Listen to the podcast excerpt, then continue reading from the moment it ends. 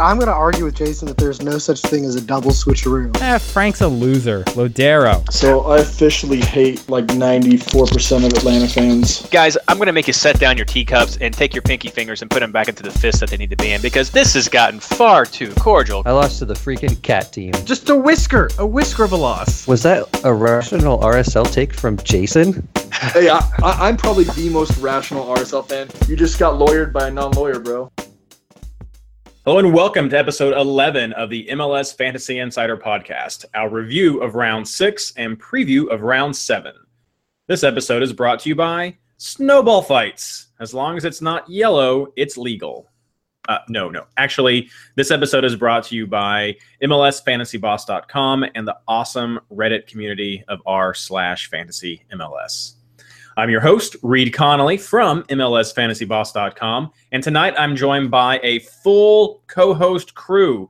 We've got Mike Denton, Andrew Crawlard, Mr. Guy Sanchez, and I'd also like to welcome our first-time special guest, Parker Cleveland from Dirty South Soccer. Hey guys, how you doing? Doing well, doing well. Doing well, pretty good. Victory beer.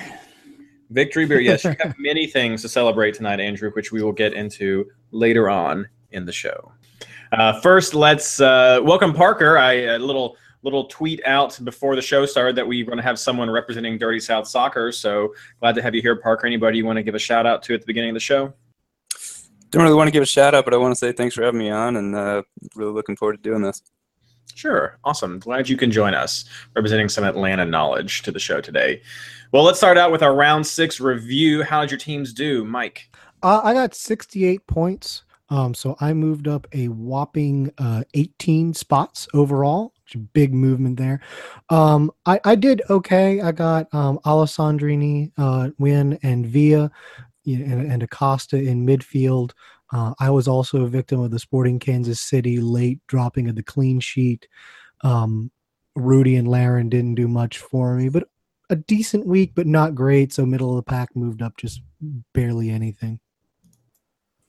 I ended up on 78 points for the week. I had Alessandrini, Captain Giovinco actually did something for me this week. And my main money man was Michael Barrios in Dallas, lighting it up. You know, I, I almost went with him because it seems like after some of these weird game weeks, he always comes alive. Yeah, like I said last week, he's one of those guys that he's going to get you two points or double digits. And this week happened to be a double digit week. What you got? Uh, I ended up on 75 points. Uh, pretty much almost the same then as, uh, as Andrew. I had uh, Giovinco captain, Alessandrini. Um, but yeah, SKC all the way in the back. And you know when that when that happened, I just laughed. Of course, of course, SKC would give it up that late, but uh, you know, it happens. So can we just say that they've not allowed a goal during regular time? Is is that okay to go with? Because these stoppage time goals are killing me. Well, I think I- I the I bigger thing know. is the bigger thing is that Madranda, who keeps getting subbed off at like 70 minutes, has gotten two clean sheets where Sporting Kansas City hasn't gotten it. So I, I think uh, the official fantasy account is now creating like a special Madranda clean sheet term. I love it. I love it. We'll do that. Parker, how'd your team do? Well, I did great until you know the San Jose game and the Sporting Kansas City games hit about the 85th minute, and then I dropped from you know having 86 to 61 points for the week. So Hmm. not not such a successful week for me. I feel the pain. Still, I don't feel like those are bad scores. The average point total was 56. I haven't looked to see what the average points are for people in the top 100. Uh, the highest points was 106. I got 77. Yes, I did go all in with Sporting Kansas City again. I actually had Lima that snuck in there. I did a switcheroo with Lima and Alex, and uh, Houston did not turn out as I had hoped that would have. And so I did swap that around, got Lima. He got some points for me. I did have Sinovic, so that was fun. But I had a, a late relief. I want to say. I guess Mike, you can share this as well with with Villa actually getting a goal. But there there was a while. I'm I'm going to just say you're welcome to the fantasy community because I sent a message out on Twitter to you guys in, in the little direct message chat where I was just just cursing Villa as my captain, and then he got a goal. So you're welcome, community of fantasy players. I, I do what I can. Yeah, I got that message. I was sitting in a movie theater and I'm seeing all these Reed complaining about Villa, I'm like, oh gosh, I guess something really awful happened. And then the movie ended, and I looked at it. I was like, wait, Villa scored. What is Reed complaining about? That's that's what happened after. That was So- that was the aftermath. so maybe like you've taken over like my position of uh, jinxing David Villa Reed. It, it's possible that it's the the abilities have transferred to you. Have Have you considered that? Well, I don't know because I complained and he scored, so maybe that's the maybe it's using my power Maybe for good. You need to not have him on your team, and he'll do well now. we'll see. We'll, we'll the- try. The mantle has passed, Reed. I've I've given it to you unconsciously, so it is yours. We'll see what happens. So I don't think these are bad scores. I ended up with 77 myself. Would have been 97 if I had gotten that Sporting Kansas City clean sheet. But you know, you live, you learn. It's fun. Uh, general impressions and takeaways, guys, from this round. What? Do, anybody? I was pretty surprised by RSL winning three nothing. Um, they haven't scored three goals all year, and then they come out and score three goals in the blizzard. And, and I think also Houston kind of getting shut out uh, was a big surprise for me. Now, how much of that RSL game was Blizzard compared to tired legs from CCL? I'd probably think probably 50-50 with with that one. I think Mike Petke kind of said you throw the game plan out the window when uh, when the blizzard started. So they they kind of just got a good result there. I think you also have to give credit to the fact that Joao Plata was back, and that's only the second game that they've had him start. And I think the way that he can create chances is just so valuable to RSL that they looked lost last week without him, and then this week, I mean, they were creating chance after chance. Even in the first half when they hadn't scored, they were a lot more threatening. And I don't think it was really all that much that Petke did. It was really just having Joao Plata on the field, being there, being the awesome player that he is, really helped. And I mean, Vancouver's tired legs and the Blizzard just made it a blowout.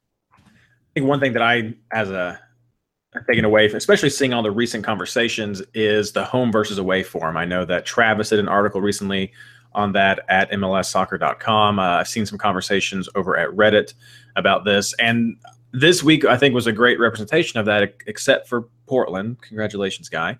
Um, but I mean, I think we know what happened there. But this was just the, the home teams. That advantage is real. They came out. They they got the job done in most of those cases, or at least came away with with a point. Um, I, I think there's some big question marks around the Red Bulls right now. I know last week we said, "Oh yeah, oh yeah, New York always starts slow. They always start slow." I don't know. I, am starting to wonder if if this is just a that formation is just not going to work going forward for them. Um, I and you can mention this later on, Parker, if you want to. Am loving what Atlanta's doing, even on the road right there. Um, putting up those two goals against Toronto is is great to see for a road team. And then also, I was very pleased to see both Chicago and New England do well, even though I was betting some on Houston, and I know lots of people were also looking at the Crew. Uh, but it's it's nice to see those teams that were struggling last year do a little bit better this year. Oh, biggest surprise too, though. I would have bet money that that Rowe would have started for LA after all the crazy that happened with Diop last week, but no, he was there, earning him nine big points and sitting on my bench. Thank you very much for those nine points. You're welcome. well, more like seven because I got two from Malia, so I gotta gotta go with that. Uh, what about fantasy takeaways, guys? Anything that uh, you've learned that you want to pass on going forward? Giovinco's back, baby. Oh, one goal makes him back. Yes. Okay. Is he worth twelve million though? At home, most times, yeah. Away, not so much. Okay, that's fair. Uh, my takeaway is that Valeri is, I guess he's not back, but he's always been awesome. Um, we saw him score again. He's pretty awesome. Once you, especially at home, he's a must-have on your team. I know Andrew doesn't like to hear that, but you have to have Valeri on your team. Whoa, whoa, whoa! I said when he's at home, he's gonna be in my team. It's just the way that I was giving giving him crap. Yeah, but you were blasting him, and he's got the. I haven't checked the updated rankings, but I mean, he was the third expected goals and expected assist producer going into this game, and he didn't do it himself any disfavors uh, this weekend against a Philly team who I think we can safely say is one of the worst teams in the league.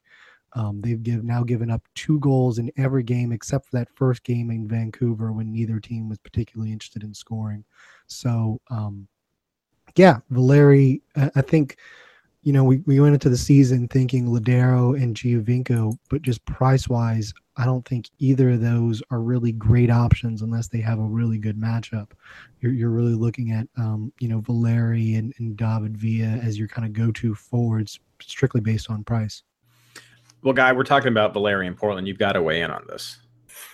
Yeah, I mean, I was kind of surprised too that I didn't think that Portland would win that one outright. I thought they would probably draw, and you know, the, you know, like I said, the home form is just so strong in this league. Um, but it still feels like Portland has that tendency when they're up a goal or two to really shut it down and just stop pressing. So I don't know if it's just about there kind of just taking the game over themselves or what, but it was I mean it was fun to watch. It was it was an awesome little offensive explosion. So I'll take it as long as it lasts. I mean, we didn't win a road game all last year, so hooray us. And at least you're starting to do some substitutions now. I don't even. Oh, so ridiculous. It's. Uh, yeah, yeah, we're subbing. Yeah.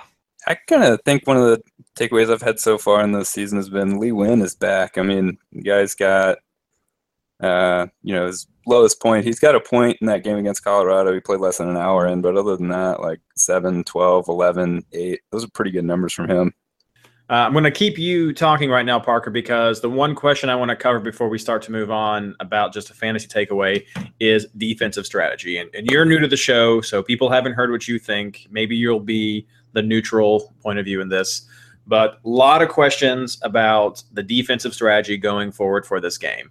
Are you an all in person? Are you maybe double up on a couple of promising teams? Or are you just for a diversification of your defensive back line? What are you thinking is the best way going forward? And then the rest of you guys can chime in. Yeah, so I had been kind of going more with the all in strategy, but I think the last couple weeks haven't really turned out that well for me, especially, you know, with um, Sporting Kansas City kind of giving up that late goal kind of just broke my heart. And uh, I'm I'm gonna rage sell the all in strategy from now on. I'm gonna take a look.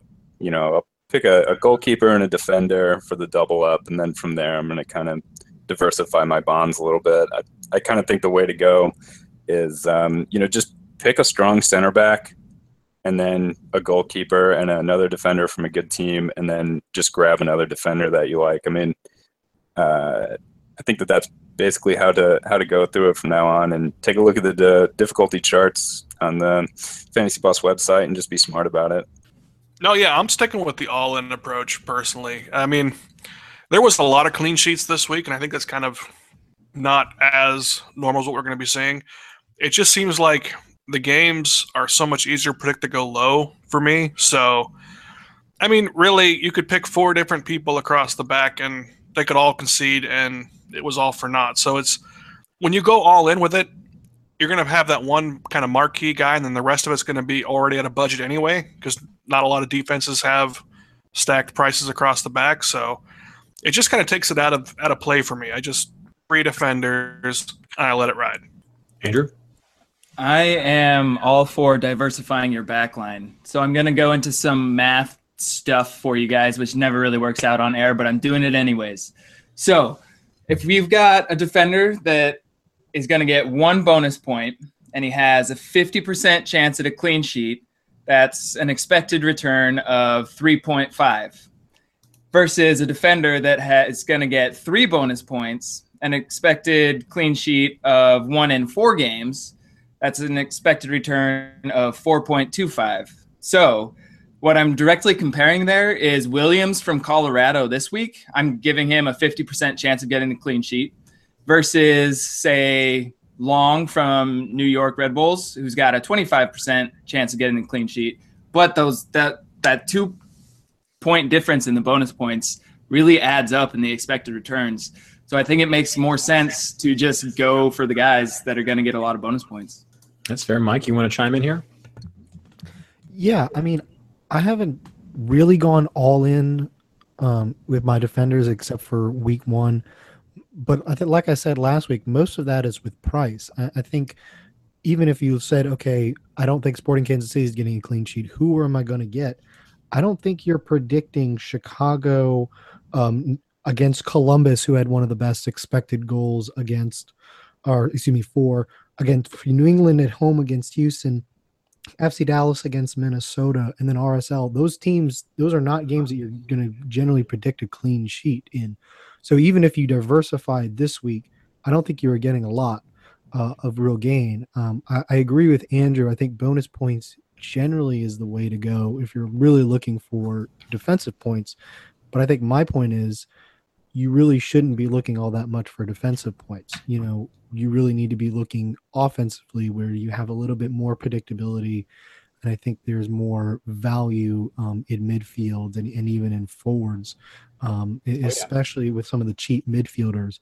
I think you get a lot more out of it by just going budget backline. And if that budget means you go all in more on one team, like that's fine if there's a bunch of cheap defenders. But like for instance, this week I think Dallas has a really good chance at a clean sheet, but they're very expensive in the back line. So I'm just gonna get like one defender from them and look elsewhere for the rest of my back line. So I, I really think budget is more of an option than all in, but I, I regardless, clean sheets are really hard to predict anyway. So you need to go w- with bonus points, like Andrew said, if you're really looking to maximize your defensive value.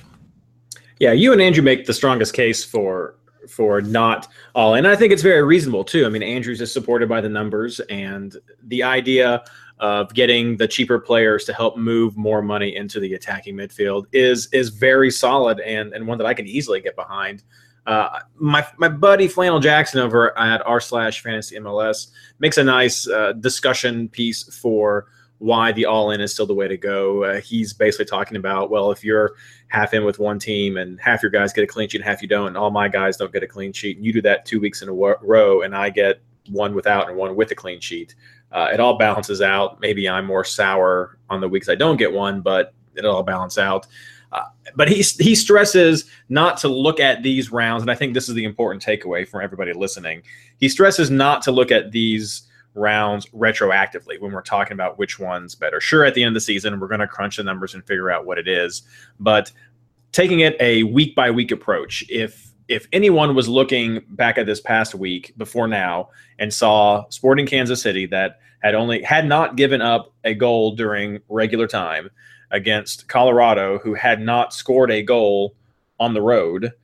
I don't think people thought that was such a stretch to think Sporting Kansas City is going to keep a clean sheet. And to their credit, in regular time, they did keep a clean sheet. It was just that PK. So Colorado has still not scored an open field goal on the road. Uh, but that's not what happens in fantasy. It all gets flushed out there. But I think it just makes it stressed more. If you find a game that you want to go all in on and it looks really promising, I'm all for it. But if you think you're going to hedge your bets, because there's a lot of parity in the league, there's a lot of times like la- this past round that we just had where it was like, wow, there's some even matchups. I'm, I'm not sure who's going to score. Then hedging your bets is totally fine. But I don't think there's one strategy to lean on. Uh, and that's the beauty of this new system is it lets you have that diversification to go back and forth each week. Well, that's enough of our review. Let's move on to some other things. Unless there's anything else you guys want to mention about round six before we go. Speak now or forever hold your peace. All right, housekeeping. We are getting into round seven, and everybody is playing again this week. That is right. Everyone's playing. No buys, no double games. Everything starts on the 14th. That is this Friday at 7 o'clock. So be sure to have your team set by then. I will actually be on the MLS Fantasy Twitter account answering your questions from 6 to 8. So be sure to tune in for that if you have any last minute breaking questions you want. Uh, but get everything set by then, guys. Everyone's playing, so it should be a fun round. Patreon, everybody. I love you guys. Giving you a quick update. Uh, I've got the first wave of mugs and the or uh, pint glasses and the first wave of stickers all sent out. Loving the pictures I'm getting back from people where you're sticking your stickers and just showing them off. It's great. Yes, I do cut up some papers and write notes and draw pictures on them. So, but it does not have any personal identifiable information on it. So I uh, hope you guys enjoy those. I love seeing your pictures. Keep them coming. Second wave, there are a few more people that need some pint glasses and some stickers. Will be coming soon. Uh, that's mostly the new people, but everyone who had subscribed as of a couple months ago should have had something in the mail. So if you don't have it, send me an email, mlsfantasyboss at gmail.com, and we'll get that sorted out. As for the other reward update for Patreon, uh, we're getting some of the funds in. Thank you so much, everyone who donates. You're helping make this all possible. And I am right now trying to find some quotes for MLS Fantasy Insider scarves. And I hope to have those available for prizes by the end of this season and maybe some special gifts or swag that we can help give out to different levels of donators. So thank you so much. If you want to become a donator, a donor, a patron, a patron to our Patreon account, head over to patreon.com. That's P A T R E O N dot com slash MLSFI. And you can help support the show and uh, support the prizes that we give out to everyone who participates. Now, by far, the most important part of housekeeping, Mike, your injury report. Okay, not too much on the injury front uh, this week. Uh, Kamara for Montreal, um, they're hit with another injury. He left in minute 35. I'm not quite sure what his injury is. Uh, I guess we'll get an update uh, further on this week. Uh, Federico Higuain, he apparently has been dealing with an ankle injury, um, which is a interesting, previously disclosed but not recently discussed injury because he was technically on the injury report, but he didn't make the 18. Um, I'm guessing this is going to be something he's going to be dealing with. So in and out, um, kind of questionable from here on out, or at least for a while. Uh, Roman Torres for Seattle Sounders, he left with a left hamstring strain. Um, Nocerino for Orlando left with a, a calf injury. And then uh, I think the only red card this week was uh, Asad of Atlanta. But um, other than that, uh, just kind of the, the normal ones, big guys, uh, Piatti, Kaká injured. Uh, some of those will be coming back, I think, maybe next week. But for this week, kind of the it's going to be status quo. I don't think there's anyone coming back except for maybe Benny Feilhaber, who's been um, kind of questionable with whatever he's dealing with. They've been kind of squirrely on him. But that that's really it for this week. Uh, not, not a whole lot of news unless um, y'all have something that I, I, I missed. Yeah, have you got any update on the Columbus goalkeeper situation? Both of them right now, the the Stefan or Stefan and uh, Stuver are marked as questionable with some with some strains. Are we going to be seeing a third string keeper here, or is that just precautionary? I think that's just precautionary, but let me look. Uh, unfortunately, I wasn't doing uh, research today on the injury stuff, so let me look and see if I can find something on that. I don't remember that any of them left uh, the game, but um, uh, let me let me check and see if I can see what what went on there, and uh, I'll get back to you all later in in podcast. Sounds great. The only other thing I think you didn't mention was um, Marco Donadel got a red against LA. I did miss that. Yeah, Donadel got a red. Um, I think that was that. That's the one that might be reviewed.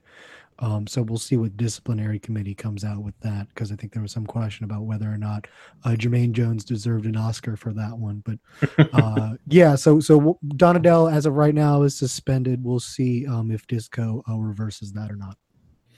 Have we had a round without a red card yet? I can't remember honestly. I think maybe round four technically because there's only three games. that was about it. We've had a round- That's that's hardly a round, but oh, that okay. I've, we'll- I've we'll been busy with with the red cards. It's been like half injury, half red cards to start the season. We'll give you that one. All right, guys. Anything else before we move forward? All right. Well, let's get on to the round six preview. The reason everyone is tuning in tonight. So, hello to everyone who's listening on MLSsoccer.com, and hello to all of our normal listeners over at Reddit and and podcasts, whatever you're using. Uh, we're gonna just jump right in with the game by game breakdown: Philadelphia versus New York City, and of course, Mike, you're giving us this game. Okay. Um, well, like I said uh, when we were talking about fantasy takeaways, uh, I think even though Philadelphia is at home, they've been pretty bad. They've given up two goals in every game except for that first game against Vancouver when Vancouver was coming off a CCL match. And we saw this week just how, how little energy Vancouver really had left uh, after those kinds of matches. So I, I think New York City, even though they lost this week, um, they still actually exceeded DC in, in expected goals.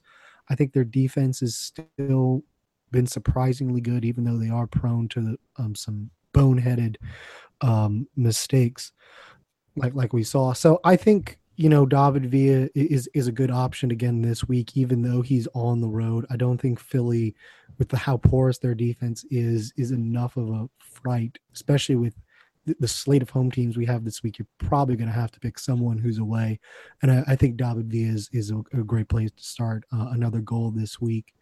Um, he, he's just involved. If New York City scores, he's involved in it, and so you're going to get some kind of points out of him regardless. Plus, he t- tends to get some kind of bonus points. So, uh, yeah, I think David Villa um, is a good option. Um, since I think the better defense is away, I don't think this is a really good clean sheet. Although uh, Callens is so cheap at, and he's a center back, um, he's not the worst pick if you're just trying to to save money. But um, yeah, I, I think um, I think we lost Mike there for just a second. Uh, anybody, if you want to weigh in, I was going to ask Mike, what do you all think of Harris Mindunjanin? Uh, may have just butchered that name. But if you look at his numbers over his past five games 7.7 points, 5 points, 7.6 points, pretty consistent. Kind of a an Alonso similarities there with some of these uh, recovery numbers that he's getting. At, at 8 million, is that a guy that any of you would consider just to, to fill the gap in your lineup as a home player? No, I don't think so. If you're looking for those high floor kind of players, I think there's cheaper options out there in Godoy and also in Azira. Uh, so I think I'd go with either of those two, or even Alex from Houston. I think all three of them are better options that kind of fulfill that same budget role. That's not going to be a complete bust points wise. Hey, welcome back, Mike. We were just talking about Mindunjanin, which again I may have butchered the name. Um, I'm I'm sorry, I, mi- I missed that. Y'all cut out. What happened? Uh, we were talking about Mindunjanin as a, you. You guys are just making me say this name because I'm sure I'm, I'm butchering this. Uh, just as, as a budget option, and and Andrew was saying he thinks there's better options at other places. Yeah, I think this week there's better options at other places. This, this is actually a week where you you're you have a, a slew of options. Um, you know, whether it's Gressel with Atlanta taking on Montreal, Alex with Houston. Yeah, I think there's a lot of good cheap midfielders options that I wouldn't go managing this week. There you go. That's that's the better pronunciation. I'm just I'm just I don't know if it's right, but it's has a my way through with it. I know there there are people who are cringing. You're going to send messages to me. I'm sorry. Um, I'm I'm just sorry. I'm so sorry. Andrew, tell us about Vancouver and Seattle. Um, so it's Fredy Montero's first game against the Sounders, uh, which is going to be an interesting one since he scored the Sounders' very first MLS goal. I'm I'm not so sure what the heck his role is in Vancouver. Uh, they they're the last game they played him as a pure nine, which he cannot play. Uh, it's it's not his style of game. And so I think if they try to do that versus Seattle, he's just going to get kicked and run over, and he's going to be completely ineffective. But I think they've got Hurtado that could potentially take that nine role, and Montero could sit a little bit deeper in that hole, like he did when he played for the Sounders, in which he was way more effective in that type of role. Uh, last week they had a bunch of rotation up in Vancouver due to the fact that they played the Champions League game midweek and they've had that a couple times now. They've had a couple games where they've had red cards, so it's it's tough to get a really clean read on what the heck Vancouver is all about. I, I think what probably is going to happen in this game is they're just going to try to clog up the middle and force Seattle to play around the outside of them and and try to cross it into the box. In which case, Kendall Waston might get a whole boatload of clearances and interceptions and tackles and he might be one that's going to rack up a big score of bonus points. Um, on Seattle's side, I'm I'm not really big on anybody from, from Seattle this week. Vancouver tends to sit two holding midfielders right in front of that back line, and that's where Seattle wants to play through. And Mhm. so I'm I'm anticipating another frustrating week for Seattle fans. Score prediction. Uh, I'll go with one one again. Guy San Jose versus Dallas. I thought you were gonna say Guy Sanchez, but yeah, Guy San Jose works too. Um, Is, is it, have we found a San Jose guy? I mean, we have a Dallas guy, but do we have a San Jose guy? No, not yet. we have a San Jose guy in uh, the MLS show league, uh, Okay. Esteban. But as far as San Jose and Dallas in this game, it's pretty. As far as form goes for home and away for both sides, I think it's pretty equal. Um, San Jose, for all the flack they get, they've actually done pretty good at home. Uh, seven points through their three games. Um, first one against Montreal, but you know, Montreal on the road isn't great. And then Dallas hasn't scored more than two goals in any game they played this year, but they've got you know four points on the road. Just not as explosive as we thought they would be, and a lot of it is because they got I don't know what did the MLS give them like two months off to prepare for Pachuca, and uh, that didn't work out so hot for them. So I think it's going to be like a two-two.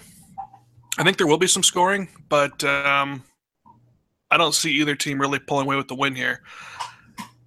I hate to say it, but I guess you know, be a, a decent shout this week, just because he's playing pretty good at home. Um, I'm kind of burned out on Urruti and Acosta and any of the Dallas players uh, at the moment. They're just not as explosive as I'd like them to be.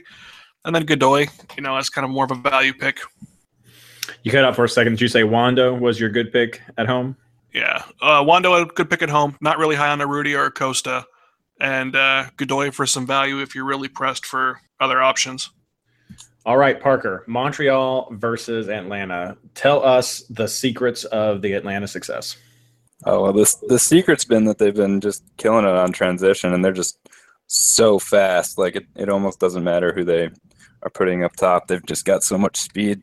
Um, I I think that you know Toronto definitely dominated the midfield um, in the last game, and, and you won't really see Montreal be able to do that. So I think Atlanta is going to have a lot of the ball and a lot of possession in this game. Um, and I think with the impact missing Donadel and um, Camara and Piatti possibly, um, you know, they're gonna they're gonna really have like a lot of uh, a lot of problems on their hands with with the Atlanta attack.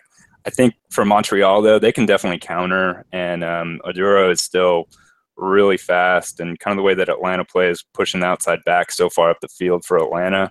Um, you know, the defensive mids are, are going to have to be really on their game to um, kind of watch out for that counter. Um, I think the other thing kind of look out for is uh, how Atlanta is going to line up, uh, especially out with with uh, Yamil Asad out and Jacob Peterson didn't um, travel to um, Toronto. I think he had a an ankle problem. Um, so with those two guys out, you could see Kenwyne Jones uh, starting up top.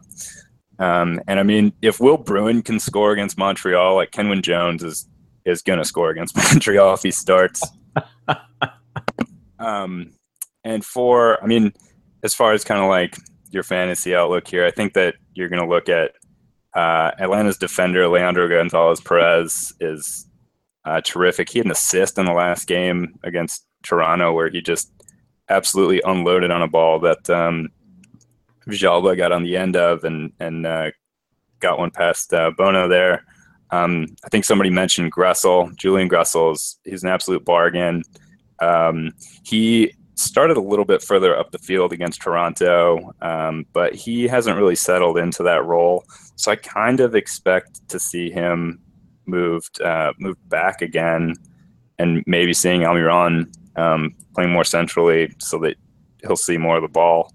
Um, and then, you know, maybe try to check out what's going on on social media and, and Twitter and things. And Kenwyne Jones might be might be an option. Um, as far as Montreal goes, I I think you're going to take a, a, pass on them this week. Um, their highest score that they're going to have available is uh, uh, Patrice Bernier. Um, but if you see um, if you see that Piatti's going to be back, um, you know, I, I might grab him and, and grab Mancosu. Um, the Atlanta, you know, so far expected goals hasn't applied to us, um, but at some point that's going to snap back, and and we'll see if that happens if those two start. Very nice. If Piatti does come back, does that impact how much possession you think Atlanta's going to be able to maintain? I, I think that they it might reduce it, but I still think that I like Almiron there getting a lot of the ball. All right, that works. Yeah, Guy, they did or, Montreal dirty this year, though. what? I mean, they did Montreal dirty this year. I mean, they've had five games and they've played four of them on the road. It's so crap. I don't. I don't get. I. I feel bad for them because their record looks really poor. But when you look at the other teams with a normal split of home and away games, their away record looks really poor too. But it's weighted with the goodness of the home fixtures. And then you got Montreal on this four road, one home. The world is falling apart. They're horrible. I, wait until they play five home games. I think they might be a bit better. Yeah, I mean, I also think that Montreal's been a little bit unlucky. I mean, I think they've had two games where they've had red cards, and then on top of all those road games. Um, but just with the injuries and, and kind of the suspension that they're going to have this week, I, I still think um, this shapes up pretty well uh, for Atlanta. I mean, I I would guess like a three one or maybe a two two score line in this one. Oh yeah, I'm not advocating that Montreal's going to do well. I'm just saying they've had a really poor like they were set up for failure. It's kind of like when you know Toronto started out with like nine road games to start the year last year. You're just not Last set up two to succeed when you're playing four games on the road to start the year. Yeah, I mean, they definitely did something to insult the super I don't know. the super intelligent squirrels that MLS has make their schedule. So No, I'm pretty sure that Montreal requests that because they have an outside stadium and they don't want to do the Stadium Olympic or you know whatever it is. I don't remember the official name, but it's the basically the Olympic Stadium, and they don't want to have to pay the rent, so they go on the road for Mar- most of March, so they don't have to worry about uh, any snow games because they want to deprive us of snow. So look, Montreal deprived us of snowball fights. They got exactly what they deserved in an awful start because snowball fights karma. are awesome. We love snow games. Come on. We had the great Atlanta snow game. We have, of course, the great U.S. national snow game. We had the great snow game last week in Real Salt Lake. We just need more snow games. That's what it should be Yeah. about. Interestingly enough, we love the snow games, but we can never have winter ball because eh, too much. But all of our greatest games are in the snow. But, eh, that's yeah, Well, but attendance is down. yeah. Well, it's As far as uh, It's cold, Mike. Hey, Guy- you're talking to a New Orleans guy. I don't. The only snowballs I see is like a shaved ice treat that we make for kids, and we pour a whole bunch of sugar on it. Uh, you know, I don't know what a snowball is. oh, that sounds delicious. Uh, Guy, It is. tell us about Orlando and L.A. Uh, Orlando and LA. Um, Orlando's won all three of their home games. Um, really low scoring, couple of one 0 draws, uh, one 0 wins. Um, and then you know LA's their two road games, one win, one loss, but three goals and six goals combined in those games. It's I'm gonna I'm gonna err more on the side of you know Orlando really kind of keeping the momentum going here. Um, but LA can score, and I just but you look at the way you know Orlando's held their held their own against NYC and and the Red Bulls, and maybe the Red Bulls really aren't that good after all. But uh, that's a tough one for me. I don't I don't really know how that one's going to play out, but I favor Orlando a little bit. Um, you know, as far as picking fantasy players, you know, I Larin at home. He's already got three goals at home this year. You can't really count him out. But Alessandrini scored two of his goals on the road, so he's definitely worth a shout, kind of in any position. Two one for Orlando on this one. Mike, what can you tell me about Chicago and New England? I think this is going to be a really interesting game. There's these are two teams that were awful last year. Um, we kind of came into it thinking they would be pretty bad. Uh, we was not surprised by New England shutting down Houston. Um, by expected goals, they have one of the best um, defenses in the league. Um, you know, even just I think they've played five uh, games, which is more than well. I'm, I'm sorry, I forgot that they had a bye. Um, but they, their expected goals against is 0.85. Um, that's the second best in the league, if I'm looking at the table right, um, right uh, behind San Jose. So their defense is very, very good. Uh, now they're on the road. They haven't been as good on the road. Um, I, I don't know that they're. I, I'm thinking this is like a one-one draw. Um, I wouldn't go heavy with these players this week just because I think there's there there's better options out there. Um, but Lee Nguyen has been very good this year. Uh, he got another eight points uh, this week, um, and he was my captain, um, which didn't wasn't too bad for me. Um, uh, so I, I, I think if you want um, Lee Nguyen uh, or or even Schweinsteiger, um, just because of how much they've been involved in both of their teams' attack. Um, I don't think you would go with Dax McCarty. I know he's getting a lot of love for his great play, um, and he's a very good player. And I think the Red Bulls are absolutely crazy to have let him go. Although I'm really happy that they did, but I think for his price point, he's still not for fantasy wise. He's still not um, going to be good enough. So I'm thinking this is a one-one game. I- I'm not looking at many of the defenders here. Uh, a lot of the prices for New England aren't that great. Um, maybe some Chicago defenders if you wanted to, you know, because they're at home and um, their their defense isn't too bad either. It's their expected goals against is 1.19. So I like um, Nguyen Schweinsteiger, but generally I think there are better options out here. No love for Accam or Nico. I, I just I, I, I don't think they're consistent. Um, I think that they have the ability to score, but at, at least until we get some more information, I, I just don't find that they're consistent enough, and they're very much boom or bust uh, kind of players, um, in in my opinion. So I, they're they're not where I would go, um, and, and like I said, I think there's some some better options uh, elsewhere. Sure. Andrew, we've already ragged on the New York Red Bulls a little bit. Maybe maybe unfair, but so what's your take of the New York Red Bulls versus DC? So these are two teams that are still kind of struggling to figure out what they want to be this year. I think DC they they were real bad the first couple games. They brought back Acosta from injury and they brought back Boswell into the starting lineup, and they started to look somewhat better. I'm I'm not convinced that it's going to be good enough to do much of anything. Uh, the the wing play hasn't been as good this year as it was last year, and I think that was a big key to their success in the second half of the season. And uh, they've got Mullins, who's been out injured, uh, who was the other part of their big turnaround was having that kind of soft feet target forward um, that I think they're kind of missing him right now as well. Uh, New York, on the other hand, their formation just doesn't really work that well.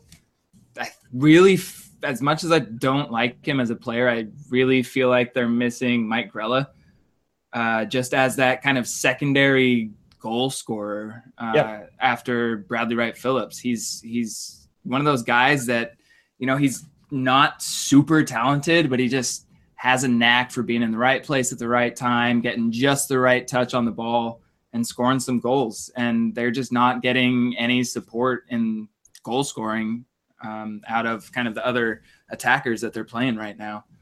Um, in the last couple games, the Red Bulls have been kind of camping out in the right channel. Uh, and DC, with the addition of Boswell now, they've kind of got that area on lockdown defensively.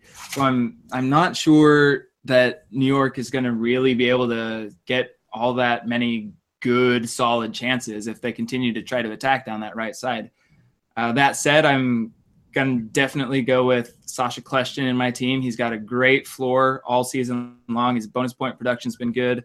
Uh, his ceiling, he hasn't scored a goal yet, I don't think. Uh, so I think he could potentially break out anytime now. Uh, so I think this is a week where I might even captain him. Uh, BWP is someone that I'm considering, but I'm I'm still not convinced that he's going to make it in my team. Oh, yeah. And none of the DC guys are going to be in my team this week either. Oh, okay. Yeah, BWP's fallen down my list of players as well. I can understand that. Just I just need more with this new formation. Yeah, for sure. Okay, Parker. Uh, not your team, but I'd like to get your take on Columbus and Toronto. Yeah, it was uh, kind of interesting watching Columbus against Chicago. They just had looked pretty good, you know, going into that game, and then they kind of snapped back uh, and regressed to how how they played a little bit last year. I think they really missed um, Higuain and and Afful, who were absent for that game. Um, And then, you know, the one thing though is is that their defense has been solid all year. Um, they just allowed one goal on the road, which I, you know, that that probably puts you in okay um, in okay territory to try to get a, a draw at least on the road. But Chicago, um, you know, obviously got the goal. Um, for Toronto, you know, they ran all through the Atlanta midfield with um, Almiron out wide um, and Gressel central, and I think that you could see the same kind of thing if um, if people misses this game for Columbus. Um, you know, it it'd be interesting to see if they'd move Meram centrally to try to kind of Yes. work more chances um, and control the tempo of the game a little bit more.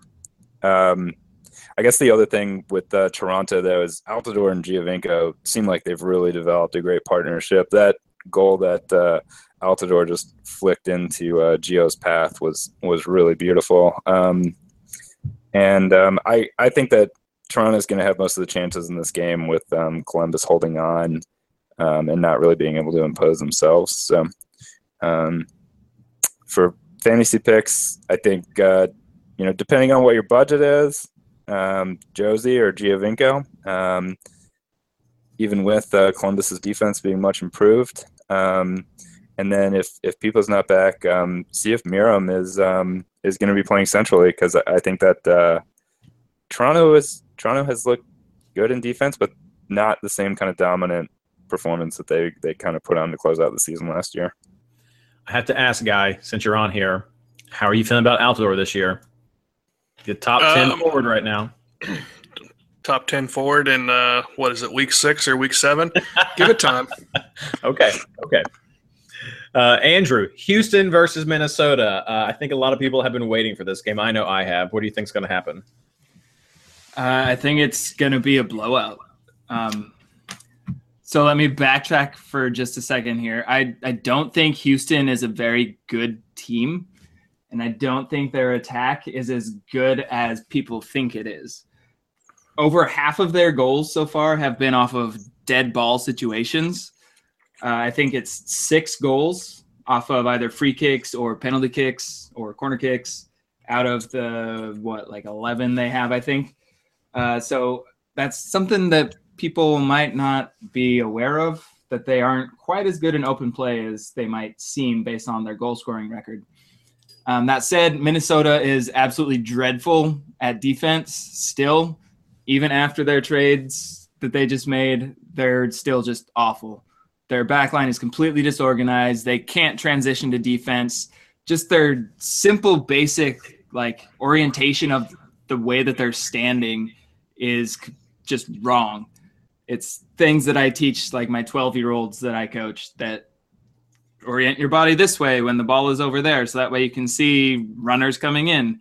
And they're just losing runners in the box all game, every game. And so Houston, what they do, all they do is counter. And so I think it's just one of those confluences of counterattack versus the perfect leaky back line that's going to result in a couple goals for Houston. Um, we've seen, you know, Atlanta counterattacked on them all day, Portland counterattacked on them, Dallas, New England, all these teams counterattacked on them and scored a boatload of goals. And so I'm predicting pretty high score in this one. I could see four for Houston on this. Um, so getting guys like Alex or Cubo Torres, um, maybe even Manotas, since they're uh, since Minnesota defense on the left side or on their right side is is a little weak, and Manotas played on the left wing last time, uh, so he might get a couple great opportunities this upcoming week for a pretty cheap price. Um, so Houston, I'm I'm all in on Houston this week. I'm going to have bare minimum of two, possibly three or four attackers from them Wow. this week. Does Minnesota score? Is Molino going to get his points? Uh, you know they've been pretty good in the attack. Um, they're kind of sloppy through midfield, but they're once they're in the final third, they've been fairly potent. So I, I wouldn't be surprised if they score one or two. Okay. Parker, Colorado versus Real Salt Lake. Yeah, so Colorado has looked pretty bad going forward, and they really have looked not great in the back with um, Sjoberg uh, being injured. Um, you know, in the game against um, Sporting KC, you know, Sporting hadn't been able to do much of anything all year, and they put up three goals against what had been the best defense in the league last year. Um, so I, I think that they're gonna struggle again in this game. Um, you know, Mike Petke's to want RSL to play more of an attacking style, with Colorado trying to absorb all of that pressure. Um, and they just, you haven't seen it this year against teams that play like that against them. Against, you know, they let Sporting KC run all over them. And, and kind of the same thing with that Minnesota game. I mean, you would have thought Minnesota wouldn't have done anything against them. They came in and scored two goals. Um, so I, I kind of think that uh, for Colorado, the best that they're going to hope to do is try to get something up to Badji um, and get past the RSL backline. Um, with RSL, you know, they're still going to be kind of trying to work on implementing Petke's style and building an identity around that. Um, but I, I think that they'll get some chances. Um, you know, if you're looking at this game, Um, I might stay away, um, but you know, Jura um, Joao Plata had uh, a lot of good opportunities, I think, in the last game, and um, Albert Rusnak, of course, he had the I think the highest fantasy score last week, um, and it, I think he's a pretty legit player for Colorado. I think you're looking at Badji and Hairston. Okay. What kind of score do you think we get here? Oh man, um, I think you might see a one-one, maybe, maybe two-one with RSL sneaking sneaking another one in with the kind of struggles that Colorado looks like they've put up so far. Okay. Final game, guy, all yours. Portland versus Sporting Kansas City. Yeah, uh, I mean, Portland is the best team in the league right now. Naturally, um, let's Against see. the best defense, maybe. yeah, yeah, okay, best defense. Um, no, well, I mean, they got a good defense, but Portland, uh, ten goals through three games at home, out of this world form when he plays at home. Five goals already in those three games, just crazy. And the thing about Portland is they're getting goals from like weird spots, like Miller and Guzman's got one, and Nagbe already got one, and so it's it, even though they're scoring in, in bunches with the two guys you'd expect to score the goals, they're also getting those supplementary goals that we didn't see a whole lot last year.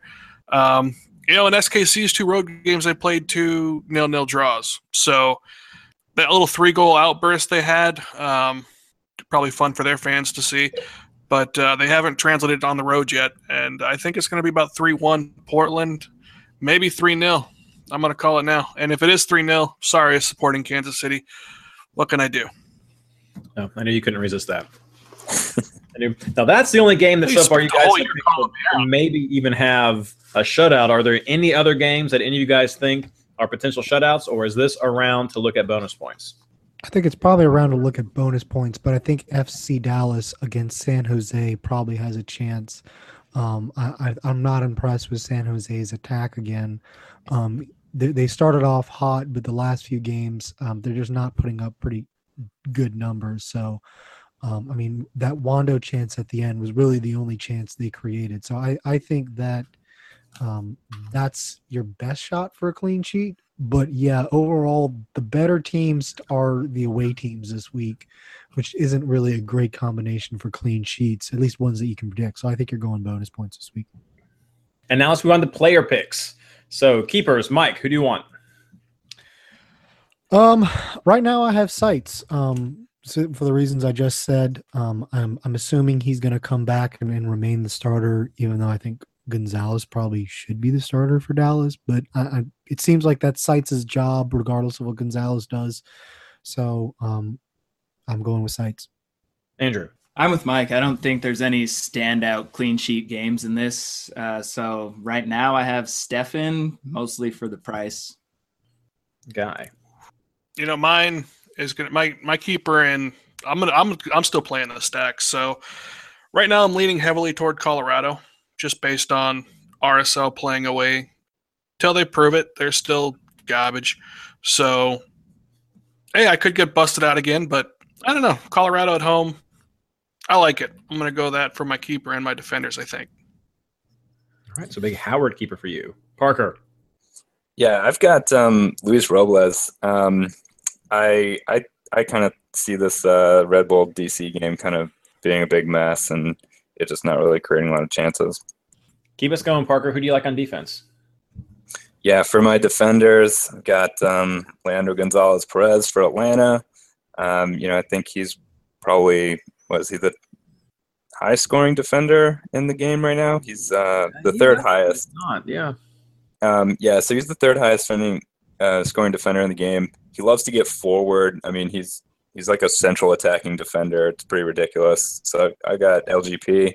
Um, I've also got um, Aaron Long um, for New York. I'm doubling up with him and, and Robles. Um, and then I'm just going to take Medranda. I think he's got, you know, the top scorer in defense right now. Uh, and he keeps getting subbed out when they still have a clean sheet. So why not? Mike. Uh, I'm have Grana for Dallas, kind of going double up on them. Uh, I also have Long from uh, the New York Red Bulls, and then uh, I have Callens for, for uh, New York City, mostly for uh, the price. Um, also have Farfan is kind of a switcheroo that I can do um, too, since he's at home, and I'm I'm not really impressed with Sporting Kansas City. I think there's a decent outside shot for um, a, a clean sheet there. So um, yeah, that's my four: Grana, Long, Callens, and uh, Farfan. Andrew. It's all about the bonus points for me. I'm going with Watts, Long, Youngworth, and I'm looking at probably a switch between maybe Jonathan Spector and a high floor midfielder. Hmm, okay. Guy. Um, you know, sticking with the Colorado, they're just going to probably get Watts, probably Miller. Um, I'll probably throw Farfan in, uh, maybe as like a, a third option just to be cheap because I'm going to spend more money elsewhere. But yeah, I'm sticking with Colorado at home. Okay. And Guy, who do you like in midfield then? Midfield's going to be tough because I'm going to spend quite a bit. I'm going to go uh, Valeri for sure, Alex, and then I'm probably. I, I think I have to get Meram while he's at home. And if I can fit uh, Almiron on there, then I'm going to do that. So definitely going to spend more in my midfield than my forwards this week. Solid. Parker. Yeah, I think uh, midfield. I'm also going to uh, jump on with Almiron. Um, I'm taking uh, Kevin Molino um, and uh, Alex, and trying to get in on what I think is going to be a high scoring game with Houston, Minnesota. And then um, I I think that we're going to see um, Schweinsteiger kind of play more up the field with the Juninho back uh, for Chicago. Oh, I like that. I like that. Mike. I've gone through like five different iterations of this just since we sat down on the podcast. There's so many good midfielders. Well, I mean, it's week. still Monday, so. oh, I know. I'm I'm gonna like have like a thousand transfers just this week alone. um, but right now I've got Acosta for um, FC Dallas. Um, I, I think he's such a great value for his price. Um, and, and I'm not impressed with San Jose. Uh, I have Valeri at home. Uh, I don't think you can turn that down. Um, I'll also point out, um, even though Sporting Kansas City's gotten close to two clean sheets, they're really um, living large. Um, they, their expected goals is five, and they ha- against, and they only let in two. So I'm thinking that um, comes to an end this week, and and Valeri and Portland put up a, a, some big numbers. Uh, I also have Almiron and uh, Alex, but um, I think Molino w- would be a great choice, and I'm trying to figure out how to get him in. Andrew, who do you like? I'm going with Meram and Alex and Valeri, like a lot of these guys are, and then I'm going with Sacha Kljestan as well. That's right. And who do you like at forward? Uh, forwards this week, I don't like many. I think Cubo is the only must-own forward. Um, I'm looking at potentially BWP or Adi or Ola, um, but I'm not sure which of those three I'm going to go with yet. Guy.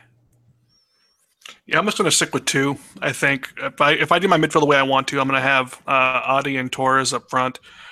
Finding a third option, um, it's just not going to be fe- feasible. I think so. Yeah, just Adi and Torres for me. Parker. Yeah, so um, I'm going to go with Superman. I'm going to take Christian Ramirez from Minnesota. Uh, also get Cubo Torres, and um, I'm going to grab David Villa, David Villa, this week. David Villa. It's okay. Don't worry. And Mike. Uh, I'm gonna have the same three guys that they talked about: Torres, Adi, and of course David Villa. And who's your captain going to be, Mike? Uh, I'm gonna go with Cubo Torres. I think um, it's like, like I think it was Andrew who talked about it. It's such a mismatch with the way that Houston likes to speedy counter and Minnesota just can't handle it, trying to be a possession team. So I think Cubo's the the pick this week. Andrew. Right now, I've got it on Sacha Kljestan, but I wouldn't be surprised if it ends up on Cubo Torres by the deadline. Guy. Yeah, it's Cubo for me. And Parker. Yeah, I'm going to jump on the Cubo train too. Pretty much four for four. We'll, we'll call it that way with, with Andrew being a maybe. Three and a half for four. We'll say that. Three and a half or four. Well, thank you so much, guys, for giving those tips and insights into this round. I hope everybody enjoyed that and has some inspiration for when they're crafting their teams. Now we're moving on to our community time, my favorite part of the show. The r slash fantasy MLS top scorer for this round goes to Justin Shepard, manager of Mad Dax Fury Rogue. I enjoyed that name. That was very nice. Uh, he had 106 points, and as I mentioned at the top of the show, that was also the highest score of the round. So, congrats, Justin. Well done, well done. I, I think that's several weeks that people from r slash fantasy MLS league have had the top score. Now, I mean, people are in multiple leagues, but I mean, we'll claim you right now. We'll claim you. So, con- good job, guys, tearing it up this this year. Moving on to Patreon, uh, we, we have a new leader. Josh Lewis is now the leader of the Patreon invite head to head league. He is 5 0 0 and has 401 points. RJ Gage is in a close second, also 5 0 0 with 377 points. And Matthew Littman, who was formerly in first place, was defeated and it has now fallen to third. So tough battles there. Good, good fun so far. And in the most important league that I'm in, the MLS Fantasy Insider hosts head to head league, Andrew and I had a big head to head match this round. And Andrew, I'll let you talk about this one. I actually want to hear it out of your mouth. I lost by one point. Last Mm, week, so sweet. so sweet it was, yes. I, I understand your feeling. Last week, I was on the winning side of a one point victory. Today, I am on the losing side of a one point victory. Um, I thought I had it because you didn't have Sanovic, did you, Andrew? I did not. You I did went not with have Giesler at the last minute. and you had Diop. So it was those couple little things that ended up not being in my favor in the end. So uh, I did lose to uh, Andrew 77 to 78, but I am still first place overall in the league. So For now. for now, exactly. Uh, Guy, did you throw in the towel against your other fantasy employer? No, no, no, no. I, I beat um, Fantasy Football 24 7, uh, 75 to 71. Uh, my team delayed kickoffs. Um, is performing uh, pretty well. I love that name. I love that name. It's the truth. Mike, tell us about your game. Well, you know, fresh off a, a week where I I beat Jason on the podcast as far as the double switcheroo.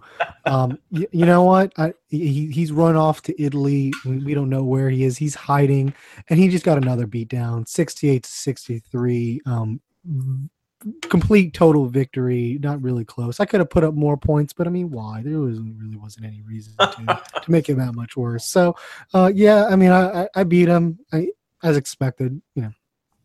And now I'm not the taco. Um, Andrew Reeby is finally where he belongs, which is last. well, uh, Blaine took on Travis, and he uh, Blaine won 69 to 64, so a tough game there. A lot of low scores this week. Uh, highest one though came from Phil, uh, who took on Andrew Wiebe, beat him 85 to 65. Not sure if Andrew's even playing. Uh, may have to call him to the hot take hotline and give him some uh, just, just some grief about that. Ivan the Terrible from Fantasy Football first beat Ben Bear 71 to 64. Oh no. Uh, but uh, then it all comes back down to Tim Shaw versus Mr. Simon, who's off traveling in Europe someplace right now. That's why the recording may sound different tonight. But Simon did pull that victory off 73 to 70. So very tough games this week. That's why head to head is awesome. Next round, Mike is going to take on Ivan the Terrible. Guy takes on Phil. Andrew is taking on Blaine. Fantasy Football 24 7 is taking on Jason. There's already smack talk going on on Twitter. Be sure to tune in for more of that. I am taking on Ben Bear from MLS. Andrew Wiebe is taking on Simon Thwaites. Um, congrats, Simon. Can we go ahead and just say that right now? And then Travis is taking on Tim. So more fun coming next round. Uh, Parker, do you have any fun head to head leagues or anything you want to talk about?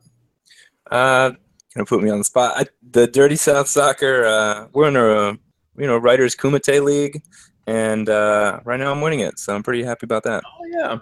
Is it a head to head as well? Head to head league, yeah. Well, that's all that we have for the show tonight. Thank you guys so much for being here. Is there anything you would like to plug before we close out? Yeah, come check us out at uh, dirtysouthsoccer.com um, if you want to hear more stuff about Atlanta United. Yeah, and I write uh, a weekly article over on uh, fantasyfootball247.co.uk. It's uh, I'm told it's a very long article, so you know you may need to take a, a bathroom break or two to get through it. But uh, yeah, I think I give some pretty good information out there. It does. It's a good article. Guy likes to talk about uh, the betting lines.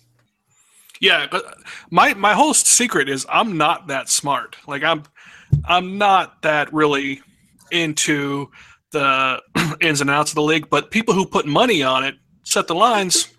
I just go with what they're going with. Andrew, Mike, anything for you guys? Um, nothing really for me. Um, I'll just plug um, someone else. Um, we, it's a, league I think most of us, except for Parker, uh, play in the MLS Show League. Um, they just wrapped up their fourth season and they're looking for players. So if you're looking for an additional fantasy fix because you're addicted and can't get enough of it, um, at MLS Show League, they're looking for new players. Um, it's it's a really fun group of, of guys to hang out, and it also kind of helps you learn about um, the fantasy game with the, with the roles they have. So they can kind of it kind of helps you um, with the F- fantasy MLS game. So uh, if you're looking for some more fantasy MLS, check them out. So my plug is going to be completely not related to soccer whatsoever, and it might be a little bit heavy for some people. Um, so a couple years ago, I was in Nepal when there was the devastating earthquake there. And so my plug this week is ready.gov slash kit. And it's basically just the essentials that you need for an emergency kit. Um, so I, I, encourage everyone to go there, make your emergency kit, talk with your family and your loved ones about what your plan is in case an emergency hits. Um, because I've I've been firsthand witness to what unpreparedness looks like, and it is terrifying. Um, so do what you can now to prepare, and uh, yeah, that's my plug. Fair enough. And back on the soccer side, I'm going to talk about all the great articles that come up at r slash fantasy MLS and at MLSFantasyBoss.com. Great discussion at both sites. You can catch the things that I post at MLSsoccer.com in the fantasy expert section, along with people like Travis and, and Andrew Winter that, that like to write over there. I'm also on the United States of Soccer podcast with Jason Davis, uh, Sirius XM for that. Uh, usually on game days, I think it'd be Friday. If you want to hear some questions about soccer, send your tweets in, I'll answer them. And like I said at the top of the show, on Thursday and Friday, I'll be manning the fantasy Twitter. If you want to send over questions and just talk general fantasy stuff, I will be the guy that is helping you out. So, all kinds of fantasy stuff, good questions, good answers. Good luck.